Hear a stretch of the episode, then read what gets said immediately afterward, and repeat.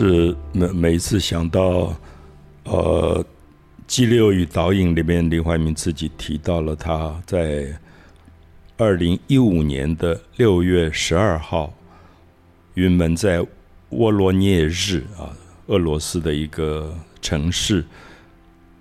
演完稻荷首演晚上当天他喝了一杯伏特加，据说没有一杯只是一口，然后他就倒下去了。那我想很多朋友其实很难了解带着这样的一个团体在全世界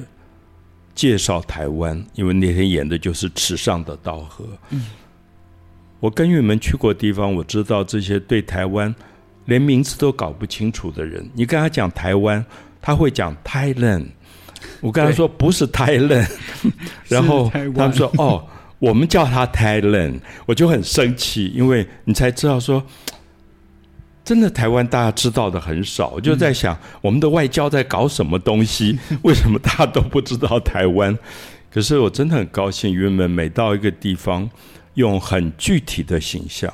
用非常美的音乐，用非常美的舞者的身体告诉他们台湾是什么。每一次谢幕我都感动，因为站在舞台上所有的这些台湾的孩子的身体这么美，然后这么健康，这么善良，这么包容，然后让所有人为他们鼓掌。我觉得那个大概是我一直觉得最骄傲的时刻，就是说台湾是不是可以用这样的方法走向世界，让别人看到你最美好的部分。世界要看到的台湾绝对不是一个吵架对立骂来骂去的台湾，世界要看到的台湾一定是一个美到像一朵花一样的台湾。所以我想我自己跟云门每一次到一个地方就会有这样的一个感觉，说能不能为这个地方多做一点什么事，你为他画一张画也好，你为他谱一个美丽的曲子也好，你为他写一首美丽的诗也好，你为他跳一支美丽的舞蹈也好，你要让别人知道台湾是一个美丽的地方。它叫福尔摩沙，它是美丽岛，它不是一个应该每天谩骂跟打架的地方。那我想这是其实我在看《激流与导引》我很深很深的感触。那希望这本书所描写的半个世纪云门从1973年创团，真的是半个世纪他带给世界的台湾形象。接着在下一个半个世纪有年轻一代可以继续做下去，不管是为他写诗，为他画画，为他唱歌，为他跳舞，你要让世界看到台湾最美好的部分。我也相信只有这个最美好的部分让全世界会服服帖帖去佩服你，会真正喜欢这个地方，是真的喜欢这个地方，尊敬这个地方。所以我想我不晓得，我还是想到托尔斯泰说的，人类总是会被煽动，容易对立，总是有屠杀，总是有战争，可是只有美，只有文学艺术可以像一道一道的桥梁去沟通所有不能理解的事情。所以我觉得沃罗涅日当我接到说林怀民老师昏倒了，我真的当然心里面很担心。我当时手上正拿着杜斯妥夫斯基写的一本书叫《死屋手记》那也是我一直不容易懂，可是我一直到现在都爱得不得了。就是杜斯妥夫斯基一直觉得自己在一个已经死亡的屋子里在做他的日记。那卡夫卡是变成了一个虫，写虫的日记。那多斯托耶夫斯基的《死屋手记》是他根本是在一个死亡的屋子里写他生命的状态。死亡还有生命吗？死亡以后还有灵魂可以做日记吗？所以我一直对那本书充满兴趣。然后刚好就来了一个电话说林老师昏倒了，然后他们就回到了旅馆。这个是林老师书里没有写的，我在这边透露一点点讯息，因为林老师的习惯，他带领云门他不许大家八卦，他不喜欢耸动的东西，可是我想我也不讲耸动，我只讲说我当时真的有点怕，因为我想好端端在一个酒会里会昏倒，绝不是简单的事，对，大概一定是心脏各方面有了问题，那血液上不来才会突然倒掉，因为他这么爱面子的人，这么在意台湾形象的人，他怎么会在这么多贵宾面前怎么会昏倒？那幸好只有30秒钟，他就站起来。所以我刚刚讲说，我一直想问他，你是为了云门站起来，还是为了台湾站起来？你觉得你不能够就这样倒下去，太丢脸了。还是林老师想要再喝一杯？没有，他站起来以后所有人都惊慌失措，因为立刻要送他去医院。你知道他拒绝，他说我没事，我好好的，我没事。那云门的人就被他骂了一顿，因为像那个昭华最可怜，一直到了回旅馆，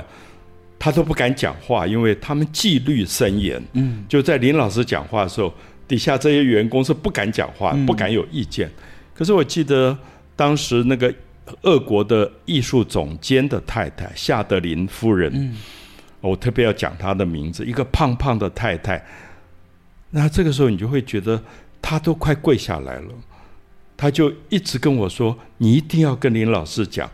要去医院，因为这个一定是他身体有了状况，我们责任很大，我们不能冒险。那她真的是含着眼泪在讲这个话。所以我也希望大家知道，她是一个俄罗斯女人，她是一个俄罗斯总监的夫人，可是这个时候她爱台湾爱到这种程度，她就说我一定要保护她。那我们现在就送她到医院。那林老师抵死不从，就是我觉得他还是要维持一个台湾很坚强的形象，怎么可以酒会的时候去医院？那后来我就跟他说，你让大家安心吧，因为大家真的不安心，就去一下，我想没事，可是让大家放心，就他就答应了。所以就夏德林夫人就陪同，就到了沃罗涅日的晚上，已经大概11、12点，急诊室。然后我到现在都忘不掉，真的就是死无手机的场景，那种白色的灯光，出来一个睡觉睡了一半被拉起来一个急诊大夫，胖胖的，然后很冰冷，然后眼袋很大，然后他看着我们，觉得你们真把我烦死了，这么半夜来急诊这样。然后那个就是一个有点林老师的形容说，好像台湾偏乡的医院。然后他就做了一些检查，我想设备也不是很好，就是没事啊，你一切都正常啊。那其实我也知道，因为就是量血压，量脉搏，这个其实我们在旅馆都做过，对，那都完全正常。可是一个人会忽然倒下去，当然有一些问题我们需要检查。好，这个医院不能解决问题，后来我们又回到旅馆，接下来的难题就是说怎么办，因为第二天飞机要到莫斯科。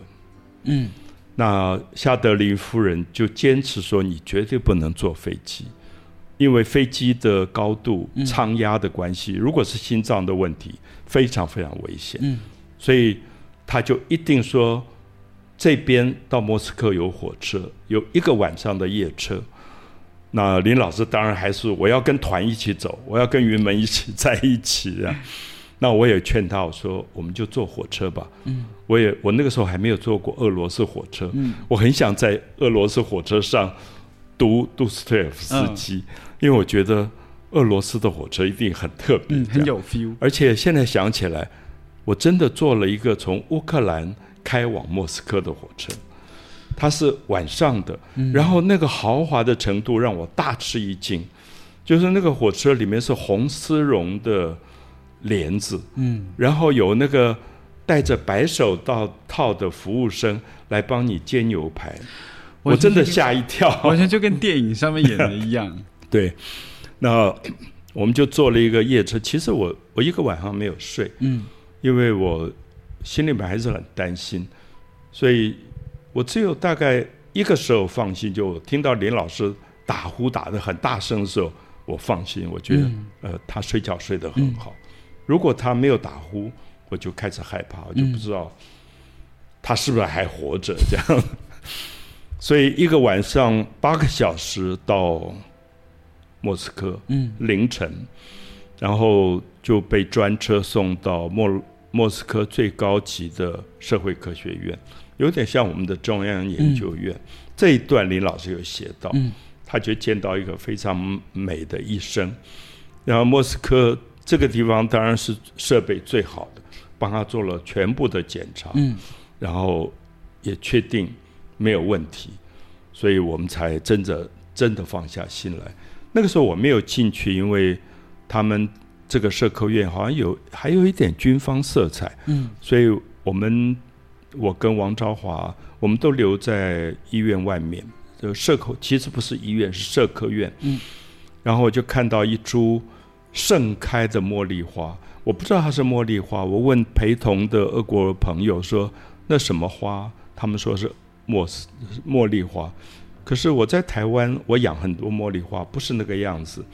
台湾的茉莉花是单瓣，它是复瓣，非常大朵，很香。那我到现在都记得那个忧心忡忡的那个时刻，就是不知道检查的报告结果会是什么样子的状况。我觉得那一颗俄罗斯的茉莉花到现在我都记得，也都感谢，觉得连一颗花好像在那个时候都给了我很多的安慰。那我不晓得在今天到处人类发生对立战争的时代，能不能去想一点